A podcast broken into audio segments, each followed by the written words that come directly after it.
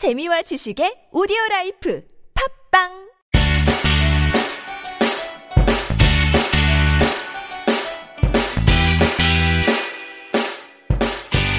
찾아가는 법률 서비스를 지향하는 법률사무소 시우 김삼연 변호사입니다. 백삼십일 번째 함께 있는 민법을 시작해보도록 하겠습니다. 아, 요즘 응답하라 천구백팔십팔, 응팔이라고 하던데 아, 드라마가 굉장히 인기가 있죠. 아, 여러분도 많이 아, 시청하고 계실 걸로 알고 있는데 저도 아, 응팔의 팬으로서 아, 아, 빠지지 않고 아, 재방송으로라도 꼭 챙겨보는 아, 드라마입니다. 개인적으로 천구백팔십팔 년이 어, 제 생에 가장 어, 행복했던 어, 그 시기 중에 어, 하나이기도 하고 또 많이 되돌아보게 되잖아요. 어, 한 삼십여 년의 그 시간 동안 어, 우리의 삶이 얼마나 많이 어, 변화가 됐는지 에, 직접 확인을 에, 해주게 에, 만들어주는 그런 드라마인 것 같습니다. 근데 우리가 잃고 있었던 것이 참 많구나라는 거 다시 새삼 확인되는 것 같은데요.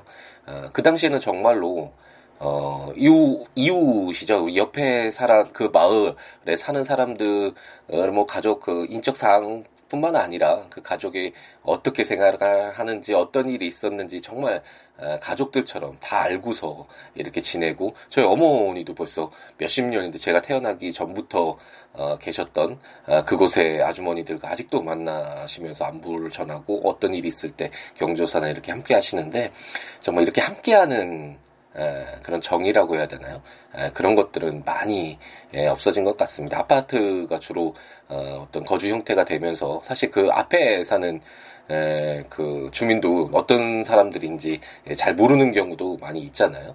그래서 그런 부분에서 살아가는 데 있어서 점차 좀 소중하게 우리가 어, 보호하고 어, 유지를 했어야 되는 그런 부분도 많이 어, 잃고 있는 것이 아닌가. 점차 어, 그냥 편리하고 더 어, 뭐, 세련되지고, 좋아지고, 이 어떤 이런, 어, 더 발전된다는 이런 측면으로만 방향을 잡아서, 우리가 정말 소중하게 갖고 있었던, 에, 그런 것들을 많이, 에, 소홀히 하지 않았나라는 것들을 많이 느끼게 해주는 드라마가 아닌가 생각됩니다. 아, 그리고 금요일 날 방송이었나요? 그 방송이 굉장히, 아, 좀 인상이 남던데, 그 태기잖아요. 그 바둑, 그, 뚜는 바둑 신동으로 나오는 그 태기가, 아, 어, 굉장히 혼자 모든 것을 고민하고 자기만의 자기와의 싸움이잖아요. 바둑이라는 건 뭐 정확히 바둑을 알지는 못하지만 어, 어쨌든 자기와의 승부고 항상 그 바둑판 위에서 어, 벌어지는 모든 일들을 어, 자기 한 수 한 수에 책임을 지면서 어, 어쨌든 자기의 어떤 힘든 고독한 싸움이라고 할 수 있는데 어, 그런 어떤 혼자만의 것이 아니라 친구를 통해서 친구에게 나 져도 되지라고 이야기하면서 어, 자기의 어떤 힘든 아픔 그런 것들, 삶의 짐이랄까요? 이런 것들을 공유하는, 나누는 그런 대사가 굉장히 많이 와 닿았던 것 같습니다. 그래서 집에서 오랜만에 가족들하고 이제 소주 한잔 하면서 이렇게 보다가 또, 또 흥이 받아서, 너무 감동을 받아서 응팔 드라마가 끝나자마자 제 블로그에 그와 관련된 글을 쓰기도 했네요. 예, 술 취한 글이긴 하지만 한번 관심 있는 분들은 제 블로그에 오셔서 그, 그 응답하라 천구백팔십팔 태기가 관련돼서 어, 나 져도 되지라고 그 대사에 감명받고 쓴 글을 한번 읽어보셔도 좋을 것 같네요. 그럼 함께 있는 민법으로 다시 돌아와 보겠습니다. 아, 그래도 이제 월요일, 목요일 날 아침에 일곱 시에 올리겠다라고 이렇게 약속을 어, 다짐을 하고 나니까 어, 반드시 해야 된다라는 그런 것이 돼서 어, 좀 오히려 더 좋은 것 같습니다. 그동안은, 어, 해야지, 해야지, 이런 마음만 있다가도, 뭐 우선순위가 사실, 어, 그 뒤로 밀리다 보니까 어떤 일이 있을 때 이렇게 녹음을 못하고, 그래서 긴 시간 동안, 어, 여러분을 찾아뵙지, 찾아뵙지 못하는 그런 상황도 있긴 있었는데, 아, 이제 약속을 딱 단호하게 월요일, 목요일 일곱 시 아침에 에, 바로 올려드리겠다라고 약속을 하고 나니까, 아, 반드시, 에, 해야 되는 일로서, 아, 저에게 다가와서 오히려, 어, 제, 저도 마음이 편하고 어, 그리고 함께 있는 민법 기다리시는 분들에게도 어, 도움이 될 것 같아서 어, 좀 긍정적인 역, 음, 어, 그런 의미가 있는 것 같습니다. 어, 오늘부터 어, 이제 채권의 소멸이라는 제육 절이죠. 채권 총칙 중에 거의 마지막에 이라고 할 수 있고 물론 그 뒤에 어, 지시채권과 무기명채권이 간단하게 나오지만 그것은 이제 나중에 상법에서 사실상 어, 어음법 뭐 이런 데서 더 어, 자세하게 바, 배워야 될 내용이고, 민법에서는 그냥 가장 기본적인 내용을 담고 있다라고 생각하시면 되겠고, 어, 어쩌면 가장 중요한 채권의 효력 부분과 함께 더불어서 어, 채권이라는 것이 무엇인지를 파악하는 데 있어서 어, 가장 중요한 내용이라고 할 수 있는 어, 채권의 소멸과 관련된 에, 규정들을 한번 읽어보도록 하겠습니다. 채권이 발생을 하고, 이 채권 발생 부분은 이제 채권 각칙에서 저희가 배운다고 했죠. 주로 당사자들의 의사에 의해서 어, 이루어지는 계약을 통해서 매매 계약이라든지 임대차 계약, 도급 계약, 고용 계약 뭐 이런 여러 가지 계약 종류가 있잖아요. 이런 계약을 통해서 또는 뭐 당사자의 의사는 아니더라도 불법행위, 누군가를 다치게 했을 때 그로 인한 뭐 치료비나 정신적 손해에 대한 위자료나 이런 것들 채권이 발생하잖아요. 그 다친 사람에게. 아, 그것처럼 이걸 법정 채권 관계라고 하는데, 계약과 법정 채권 관계, 이 크게 보면 이 두 가지로 인해서 어, 채권이 발생하게 되죠. 이런 채권 발생 부분, 그리고 이를 발생한 채권이 어떤 효력이 있는지, 그리고 이 채권자와 채무자가 여러 명일 때 어떻게 할 것인지, 채권이 양도될 수 있는지, 채무가 인수돼 다른 사람에게 인수될 수 있는지, 이런 내용들을 이제 살펴보았다면 그 몸통을 우리가 공부를 한 거죠, 채권에. 어, 이제는 어, 그 제가 그 전에도 말씀드렸죠. 인간사도 그렇잖아요. 태어나서 어, 이제 살아 있다가 어, 생존하다가 나중에 이제 사망하게 죽게 되는 어, 이런 과정인데, 어, 이런 법률도 어떤 제도가 있으면 그, 지, 그 제도의 어떤 발생, 권리라고 하면, 채권이라고 하면 이 권리의 발생, 이 권리가 어, 존재하면서 갖게 되는 여러 가지 효력들, 살아있는 몸통 부분, 그 외에 이제 그렇다면 이 권리가 어, 소멸하는 어, 그런 부분까지 이제 봐야지 어떤 이 채권이라는 이 내용들을 어, 정확히 알 수 있게 되겠죠. 지금 우리가 이제 공부해야 될 내용들은 바로 이 채권이 소멸되는 부분, 없어지는 부분, 어떻게 하면 어, 채권이 없어지는지, 그리고 채권의 소멸됨으로 인해서 여러 가지 이해관계가 발생할 수 있잖아요. 그랬을 때 이와 관련된 내용들을 담고 있는 것이 바로 채권의 소멸과 관련된 그런 내용이다라고 생각을 하시면 되겠습니다. 이제 사백육십 조부터 채권 소멸되는 사유들을 이제 하나씩 보게 되는데, 어, 변제라든지 공탁, 상계, 경계, 면제, 혼동, 이런 내용들이 이제 채권의 소멸 사유인데, 어, 우리가 한 번씩은, 공탁은 아마 안 나왔던 것 같은데요, 한 번씩은 다 들어보셨을 어, 용어죠. 물론 자세한 내용은 어, 설명을 드리지 못했지만, 특히 상계 같은 것들은 어, 많이 말씀드렸잖아요. 어, 우리가 수인의 채권자, 채무자 하면서도 연대 채무자들 사이에서의 뭐 일, 어, 일인에게 발생한 효력이 절대적 효력이 미치는가, 어, 그 부분과 관련돼서 상계라든지 면제라든지 경계라든지 이런 내용들 에, 공부를 했었는데, 과연 그런 것들이 어떤 것인가와 관련된 내용을 어, 지금부터 어, 사백육십 조부터 어, 읽게 되겠습니다. 그리고 첫 번째로 채권의 소멸 사유 중에 어, 첫 번째 타조로서 이제 변제가 나오는데, 가장 어, 일반적인 채권의 소멸 사유라고 할 수 있겠죠. 돈 갚는 거잖아요. 어, 채권이라는 게, 만약 갑돌이가 을돌이에게 백만 원 채권이 있었는데, 어, 채권이 계속 유지되고 있고, 만약 을돌이가 백만 원 갚지 않으면 그 채권의 효력으로서 뭐 손해배상 청구도 할 수 있고, 뭐 이런 여러 가지 채권의 효력들이 이제 발생을 하고, 이제 나중에 채권이 없어지기 위해서는 을돌이가 돈을 갚으면 이제 더 이상 채권이 에, 소멸돼서 없어져서 더 이상 무슨 뭐 채권자라든지 채권의 효력이 어떤 것인지 이런 내용들이 언급될 필요가 없게 되겠죠. 그래서 가장 일반적으로 어, 채권을 없앨 수 있는 에, 그런 사유로서 변제, 돈을 갚는 것. 우리 현실에서도 많이 쓰기 때문에 그렇게 어려운 용어는 아니죠. 나 변제했어. 돈 빌린 거 있어. 채무가 있었는데 그 채무 변제했어. 이런 내용도 많이 현실에서도 사용하잖아요.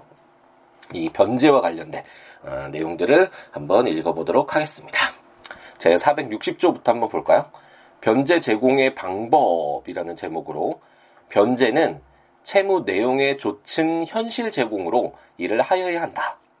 그러나 채권자가 미리 변제받기를 거절하거나 채무의 이행에 채권자의 행위를 요하는 경우에는 변제 준비의 완료를 통지하고 그 수령을 체고하면 된다라고 규정하고 있습니다. 어, 변제를 어떻게 해야 될까요? 그냥 상식적으로 그 내용을 지금 규정하고 있는 게 제사백육십 조라고 생각하시면 될 텐데, 갑돌이가 을돌이에게 백만 원 채권이 있다면 을돌이가 어떻게 변제해야지 어, 그 갑돌이가 가지고 있는 채권을 소멸시킬 수 있을까요? 당연히 그 채무의 내용에 따라서 백만 원 빌렸으니까 백만 원 갚기로 한 그 채무를 그대로 그 내용대로 어, 이행을 해야지만 그 채권, 갑돌이의 채권이 소멸이 되겠죠.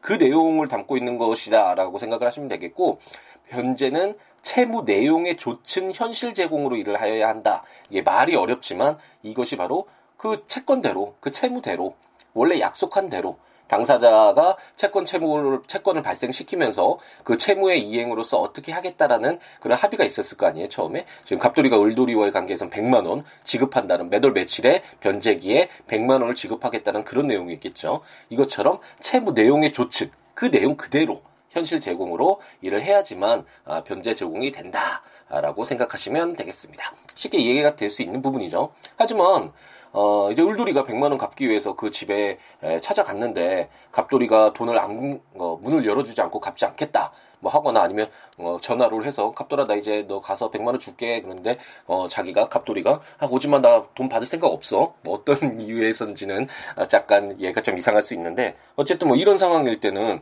을돌이가 굳이 찾아가서 백만 원 지급하는 이런 현실 제공을 해도 거의 실익이 없잖아요. 의미가 없잖아요. 그와 같은 경우에는, 어, 을돌이가 변제 준비의 완료를 통지하고 그 수령을 체고하면 된다. 이 내용이 뭘까요? 바로 갑돌이에게 뭐 전화를 해서, 야, 나 백만 원 준비됐으니까 그러면 어 네가 시간 되면, 네가 시간 될 때 와서 어, 백만 원 가져가. 라고 어, 이렇게 나 이제 너 돈 갚을 준비 다 됐어. 라는 내용을 채권자에게 알리면 되겠죠. 굳이 어, 현실적으로 이행이 되지도 않을 텐데 에, 가서 어, 수고스러운 어, 그런 채무 이행을 할 필요는 없을 것입니다. 그 내용이 바로 제사백육십 조 단서에, 그러나 채권자가 미리 변제받기를 거절하거나 채무 이행에 채권자의 행위를 요하는 경우에는 변제 준비의 완료를 통지하고 그 수령을 체고하면 된다. 이 내용이겠습니다. 미리 변제받기를 거절하는 경우도 있을 거고, 어떤 채권자가 뭐 어떤 물건을 가져가야 된다라거나 뭐 어떤 그런 채권자의 행위가 있어야 되는 그런 채무가 있을 수 있죠. 그럴 때는, 야, 준비 다 됐으니까 네가 해야 될 거 그거 해서 가져가. 어, 네 채권 반환 받아. 뭐 이런 식으로 어, 얘기만 하면 되는 것이니까 그 내용을 담고 있다라고 생각하시면 되겠습니다. 제사백육십일 조 한번 볼까요? 변제 제공의 효과라는 제목으로, 변제 제공은 그때로부터 채무 불이행의 책임을 면하게 한다라고 규정하고 있습니다. 제가 방금 전에도 언급했지만 어, 채권 총론, 우리가 공부하고 있는 채권 총칙 중에서 에, 가장 중요한 내용 중에 하나가 채권의 효력 부분이라고 말씀드렸고, 그 채권의 효력 부분에서 어, 가장 중심적이었던 게, 만약 채무가 이행되지 않았을 때 을돌이가 백만 원을 갚아야 되는데 갚지 않는다면 그럼 갑돌이가 그 채권의 효력으로서 어떤 권리를 행사해서 자기의 채권을 반환받을 것인가, 이 부분이 가장 중요한 핵심적인 내용이라고 말씀드렸고, 어, 그때 문제가 되는 것이 어, 채무자의 채무 불이행, 채무를 제대로 이행하지 않았을 때 갑돌이가 손해배상을 청구해서 자기의 채권에 해당하는 그 상당액을 어, 반환받아서 자기의 권리를 어, 보전할 수 있다라는 그런 설명을 드렸었죠. 그래서 지금 사백육십일 조에서 얘기하고 있는 것은 변제 제공, 내가 돈을 갚겠어, 을돌이가 돈을 갚으러 갔거나 아니면 돈을 지급했거나 이렇게 변제 제공을 한다면 그때부터 채무 불이행의 책임을 면하게 한다고 해서, 더 이상 을돌이가 이미 변제 제공을 다 했으니까, 자기가 갖고 있는 백만 원의 채무를 어, 주겠다라고 이행을 했으니까, 이러한 변제 제공이 있으면 그때부터는 당연히 채무 불이행 책임이 없게 되는 것이겠죠. 아, 그런 내용들을 가장 기본적인 내용이라고 할 수 있는데, 그 내용을 어, 담고 있는 것이 제사백육십일 조다라고 어, 생각하시면 되겠습니다. 그렇기 때문에 좀 더 확대해 보자면, 어, 채무 불이행이라는 것이 어, 사실상 채무의 내용에 좇은 이행을 하지 않는 것을 말하는 거잖아요. 그 백만 원 갚기로 했으면 그 백만 원을 갚아야지, 뭐 일부 변제가 나중에도 이제 나오겠지만 뭐 오십만 원만 갚는다든지, 아니면 뭐 돈이 아니라 내가 뭐 쌀로 갚겠다, 아니면 노동으로 노래, 노래를 불러주면서, 내가 노래를 잘하니까 노래를 불러주면서 이것으로 백만 원 뭐 퉁치자, 뭐 이런 식으로 어, 을돌이 채무자 입장에서 뭐 여러 가지 이야기가 있을 수 있지만, 채권자 입장에서는 어쨌든 그 채무에 맞게 원래 약속한 대로 채무의 내용에 쫓은 이행을 해야 된다라고 이렇게 요구를 할 것이고, 그렇기 때문에 만약 을돌이가 그 채무의 내용에 쫓은 백만 원을 지급을 하겠다라는 변제 제공을 한다면 그때부터는 이제 어, 갑돌이가 그 돈을 받든지 안 받든지 그 상관이 없겠죠. 왜냐하면 어, 채무자로서는, 채무자인 을돌이로서는 자기 채무의 이행을 어, 다 한 거잖아요. 노력을 다 한 거잖아요. 그 이후에 결과적으로 어떻게 됐는지는 이제 갑돌이 책임이니까 어, 그때부터는 채무 불이행의 책임을 아, 면하게 에, 되겠죠. 채무 불이행과 관련된 내용들은 채권 어, 총론 우리 처음에 공부할 때 채권의 효력 부분에서 이제 나오잖아요. 삼백구십 조부터죠. 예, 나오는 부분도 한번 다시 보시면서 아 그때 채무 불이행이 뭐였지? 손해배상 뭐 방법이라든지 범위라든지 어떨 때 손해배상 어, 책임을 물을 수 있는지 그 요건이라든지 이런 내용들 어, 우리가 공부를 했었었는데 한번 해당 부분 조문들을 읽어보시거나 아니면 팟캐스트 다시 한번 그 해당 내용들을 에, 들어보시면서 한번 되짚어 보는 것도 어, 좋을 것 같네요. 그러니까 법률이 특히 어, 우리나라 민법 같은 판택대 시스템 법률이 어, 그렇게 읽기가 쉽지 않은 것은 어, 이렇게 그 해당 내용대로 내용별로 이렇게 묶어두었기 때문에 이게 떨어져 있는 거죠. 사실 이 채무 불이행 이 부분과 채권의 효력 부분도 이 변제 부분과도 밀접하게 관련이 되어 있잖아요. 왜냐하면 채무 이행을 하지 않았으니까 채무 불이행인 것이고 그로 인해서 손해배상 청구나 뭐 이런 것들이 이렇게 뻗어나가는 것이니까 내용이 사실 묶여져 있어야 되는 어, 내용일 수도 있는데 이렇게 떨어져 있다라는 점에서 어, 처음 공부하는 어, 법률을 처음 접하는 분들은 어, 이해하기가 굉장히 어렵고 쉽지 않는 부분이 어, 분명히 있습니다. 하지만 장점도 있다라고 계속 말씀드렸죠. 어, 굉장히 입법 기술적으로도 효율적이고 논리적이고 나중에 어느 정도 공부가 된 뒤, 뒤에는 어, 쉽게 어느 정도 체계를 갖고서 이렇게 접근할 수 있는 이해할 수 있는 어, 그런 법률 어, 시스템이다라는 설명을 그전에도 몇 번 들었던 것 같습니다. 뭐, 오늘의 마지막 조문인데요. 제사백육십이 조 어, 특정물의 현상인도라는 조문인데 사실 조문 자체가 약간 아, 이 조문이 어떤 것을 의미하느냐와 관련돼서 여러 가지 뭐 학설들도 있고 그리고 다른 아까 말씀드렸던 그 채권의 효력과 관련된 그 조문들과 성간주의 의무라고 참, 잠시 후에 설명을 드릴 텐데 에, 그 부분과 관련돼서도 이걸 어떻게 해석할 것인가와 관련돼서 좀 논의가 많은데 에, 우리는 함께 있는 민법 그 취지대로 이 조문 그대로 한번 가볍게 이해하고 넘어가 보도록 하겠습니다. 특정물의 현상 인도라는 제목으로 특정물의 인도가 채권의 목적인 때에는 채무자는 이행기의 현상대로 그 물건을 인도하여야 한다라고 규정하고 있습니다. 말 그대로는 쉽죠. 어, 그 물건 그 현상대로 원래 그 물건 주기로 했던 그 특정물 채권이 특정물 채무가 뭐였죠? 이거부터 우리가 한번 되짚어 봐야겠네요. 우리가 그 처음에 채권 총칙이 이제 들어가면서 아, 제일 먼저 공부했던 것이 채권의 목적이었죠. 어떤 채권인가, 채권의 내용이 무엇인가와 관련된 아, 내용들을 공부했었는데 뭐 선택 채권도 있고 어, 금전 채권도 있고 외화 채권도 있고 그 채권 중에 하나가 특정물을 인도해달라는 그런 청구가 그 그런 채권이 있었잖아요. 이것처럼 특정물 인도 채권이라는 건 음, 갑돌이가 을돌이에게 어, 뭐 시계를 팔았다. 그랬을 때 그 시계를 그 특정한 그 시계를 판 시계 갑돌이가 판 시계를 나한테 어, 인도해달라 달라 나한테 건네줘라 라고 할 수, 그렇게 요구할 수 있는 그런 채권이 바로 어, 특정물의 인도 채권이라고 할 수 있는데 이처럼, 이처럼 특정물의 인도가 채권의 목적인 때는 그 시계를 줘야 되는 것이 목적인 때에는 어, 채무자는 갑돌이는 그 시계 팔았다면 어, 이행기의 현상대로 그 시계를 주기로 한 그 날 이행기의 그 현상대로 어, 그 물건을 인도하여야 된다. 그 물건을 을돌이에게 건네줘야 된다. 아, 라고 가장 뭐 기본적인 당연히 일부러 뭐 부시거나 그 시계를 파손하거나 아, 뭐 그래서는 안 되잖아요. 그, 그래서 그 현상대로 있는 그대로 넘겨줘야 된다. 아, 라고 어, 좀 해석 말, 이 조문 자체로만 봤을 때는 뭐 그렇게 어려운 조문은 아닌데 아, 사실상 어, 제삼백칠십사 조였죠. 우리가 이런 어, 특정물 인도 채무와 관련돼서는 채무자가 그 물건을 인도하기까지 선량한 관리자의 주의로 보존해야 한다라는 성간 주의 의무가 어, 내용이 있었잖아요. 이와 관련돼서도 설명을 드렸었는데 어, 과연 어, 선량한 관리자의 주의가 뭐냐, 주의 의무가 뭐냐, 뭐 여러 가지 어, 구체적인 사례를 통해서 형상화되기 전까지는 그 내용이 약간 추상적인 것은 사실이지만 어쨌든 그래 채무자는 그 물건을 인도하기 전까지 어, 최대한 노력해서 그 물건을 파손되거나 이러면 안 되잖아요.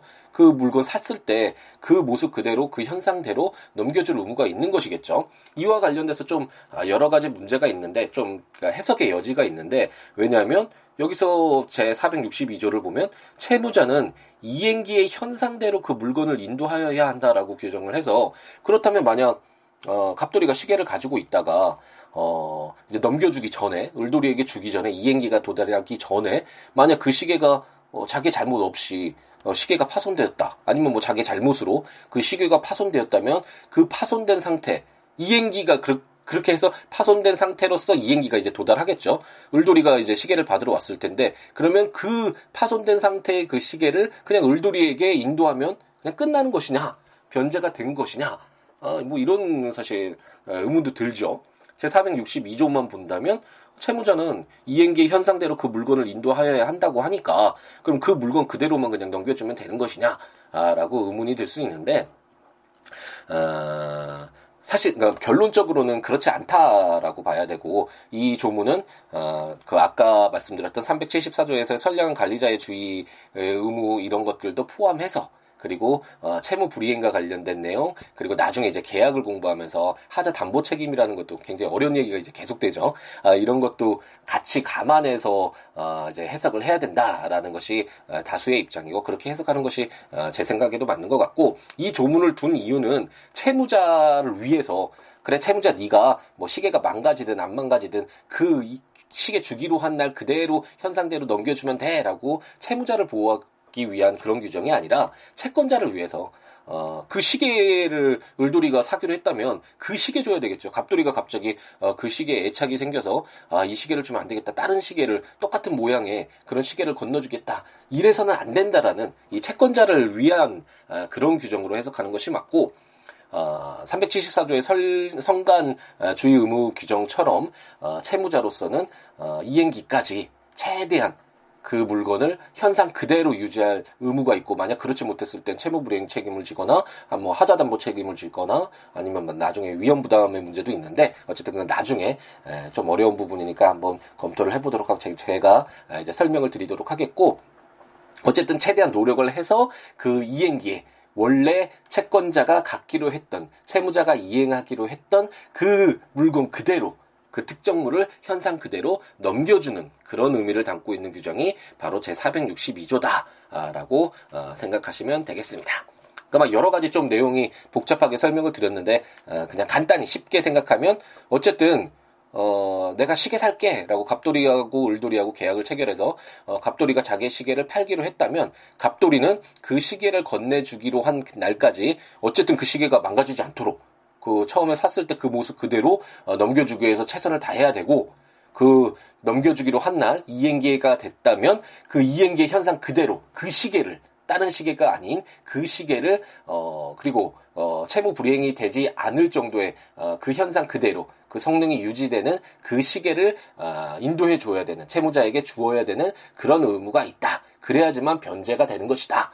아, 라는 내용이 바로 제사백육십이 조다라고 생각하시고 가볍게 넘어가시면 될 것 같습니다.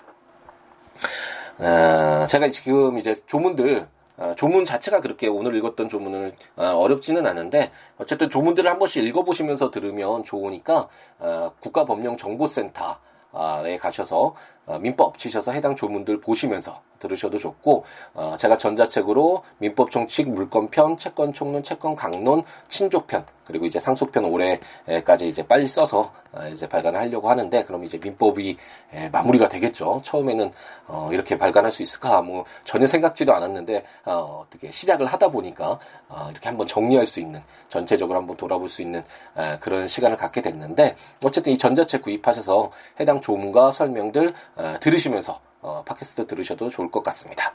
그리고 요즘에는 전자책이 굉장히 많이 좋아졌더라고요. 저도 사실 전자책 발간만 하고 어, 저도 이제 사서 보지는 않았기 때문에 어떤 건지 몰랐는데, 어, 영국을 만 영국을 어, 배우고 나를 만나다라는 영국 책도 냈고, 요즘에 어, 이제 성공한 인생이라는 그런 책도 냈었잖아요. 그래서 전자책을 한번 구입해서 제대로 편집이 됐나 뭐 이런 내용들 한번 어, 다시 한번 저도 읽어보면서 구입해서 한번 봤는데, 요즘엔 전자책이 어, 막 읽어주는 그런 내용들이 있더라고요. 그 글씨체나 이런 것도 다 자기가 어, 보기 편하게 그, 그 프로그램 내에서 이렇게 변환해서 볼 수도 있고, 어, 그래서 굉장히 좀 좋게 됐다라는 거 알고 알게 되었는데, 한 가지 팁이라면, 제가 사법고시를 공부할 때 어, 항상 법학만 생각을 하려고 노력을 했었거든요.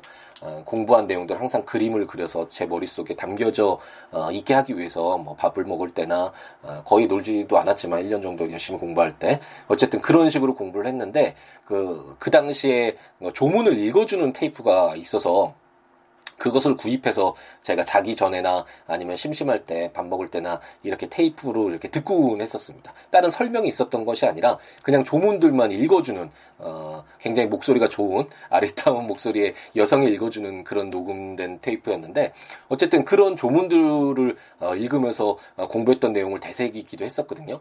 그래서 뭐 함께 있는 민법, 그냥 법률과 친해지기 위한 어, 애초에 우리의 목표이기도 하죠. 어, 일반인들을 대상으로 하는 어, 이런 내용이기 때문에 그런 분들이야 뭐 이렇게 어, 조문을 읽어주는 이런 전자책을 구입해서 이렇게 할 필요가 있을까 생각되긴 하지만 만약 공부를 하시는 분들, 분이라면 그래서 만약 자기가 공부를 하는데 어, 함께 있는 민법이 조금이나마 도움이 된다면 어, 전자책에서 구입을 하셔서 어, 거기서 녹음 그 아니, 소리로 읽어주는 그 기능을 보면 뭐 잠잘 때라든지 어, 쉬는 시간 같은 때 해당 조문도 읽어주고 제가 그 해당 그 조문에 대해서 설명한 내용들도 어, 제가 팟캐스트 하는 외에 책으로 어, 적혀져 있는 그런 내용들이 읽혀지니까 한번 들어보시면서 어, 한번 그림을 그려보시고 제가 팟캐스트에서 어, 지금 말씀드리는 내용도 같이 접목시키면서 이해를 하면 어, 훨씬 더 좀 더 음, 깊게 그리고 빠르게 어, 자기 것으로 어, 해당 내용들을 공부를 할 수 있지 않을까라는 생각이 들더라고요. 그래서 그런 하나의 팁으로서 어, 설명을 드렸고요. 어쨌든 그 전자책을 보셔도 좋고 아니면 제가 블로그에 에, 이제 매일같이 하루에 한 개의 조문씩 포스팅을 하고 있으니까 어, 해당 조문과 설명들 보시면서 어, 이렇게 함께 있는 민법 들으셔도 좋을 것 같습니다. 그 외에 어, 어떤 내용이라도 좋으니까요. 어, siwoolaw.net, siwoolaw.net 제 블로그에 오셔서 어, 여러, 어, 요즘에 많이 글 남겨주셔서 힘을 많이 받고 있는데 어떠한 내용이라도 좋으니까 서로 어, 이야기 나누면서 어, 이렇게 살아갔으면 좋겠고요. 아니면 어, 공이 육구오구 구구칠공 어, 전화 주셔도 좋고 시우로 골뱅이 지메일 닷컴 메일을 주시거나 어, 트위터나 페이스북에 시우로 똑같이 siwoolaw로 어, 오셔서 여러가지 살아가는 이야기 에, 나누면서 어, 지냈으면 어, 좋겠습니다. 어, 연말이라서 많이 바쁘시죠?